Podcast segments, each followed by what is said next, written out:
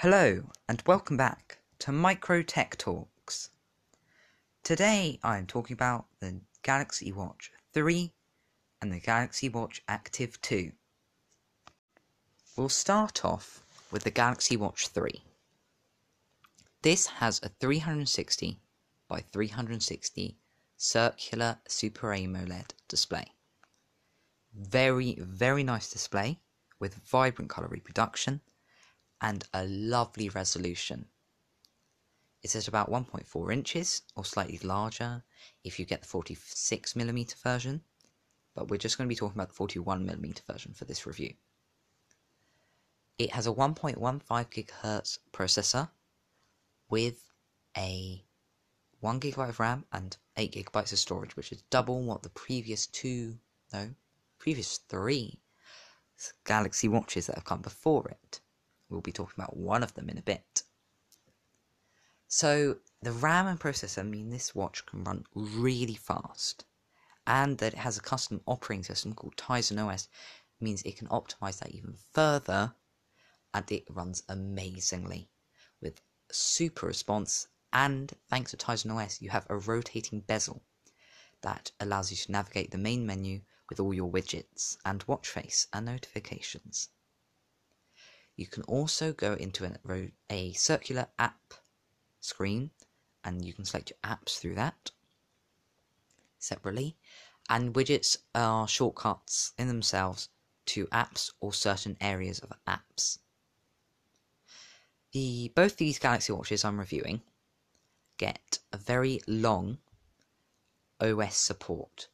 It's been four, five years for certain Galaxy watches that came that aren't called Galaxy watches, Gear watches actually. They're still receiving major OS updates, so this will be a very good long term investment and may outlast your phone. It has, if you buy the LTE version, 4G, and that's great connectivity without your phone. It also comes uh, with because without smartwatch you wouldn't have this.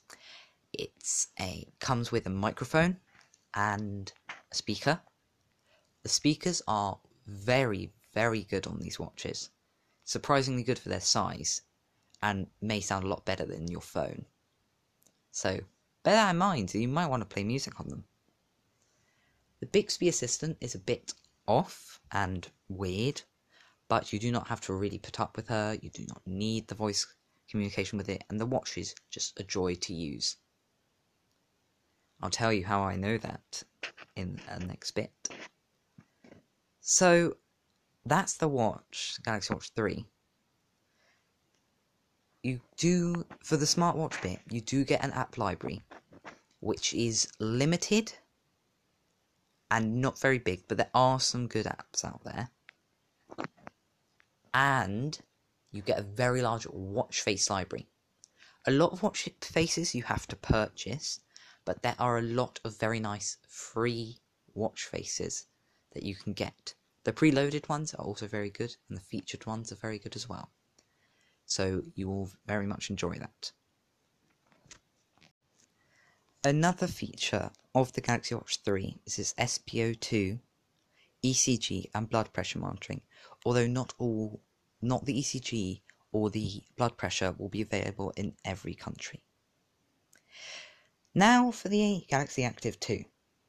This watch has basically the same specs, apart from the fact it does not have a physical bezel that rotates, but it's a digital one, so that is just running a finger around the edge of the display. And it does not have SpO2 tracking, but it does have ECG and blood pressure, but limited across regions. Its storage is 4 gigabytes instead of 8, and the RAM is 750 megabytes. But for the RAM, you won't really notice that because it still runs amazingly well. The mic and speaker are also there, and the same display. The prices for these two watches, base prices, £280 for the Active 2 and £400 for the Galaxy 3.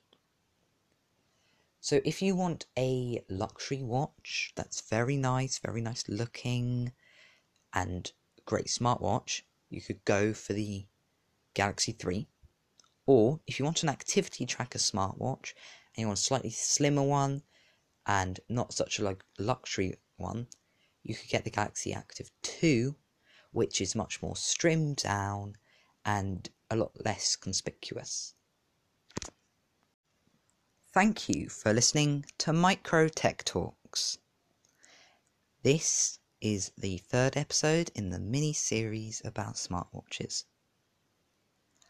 I'll see you back on Sunday where I will be talking about some more smartwatches. Till then, thanks for listening. Goodbye.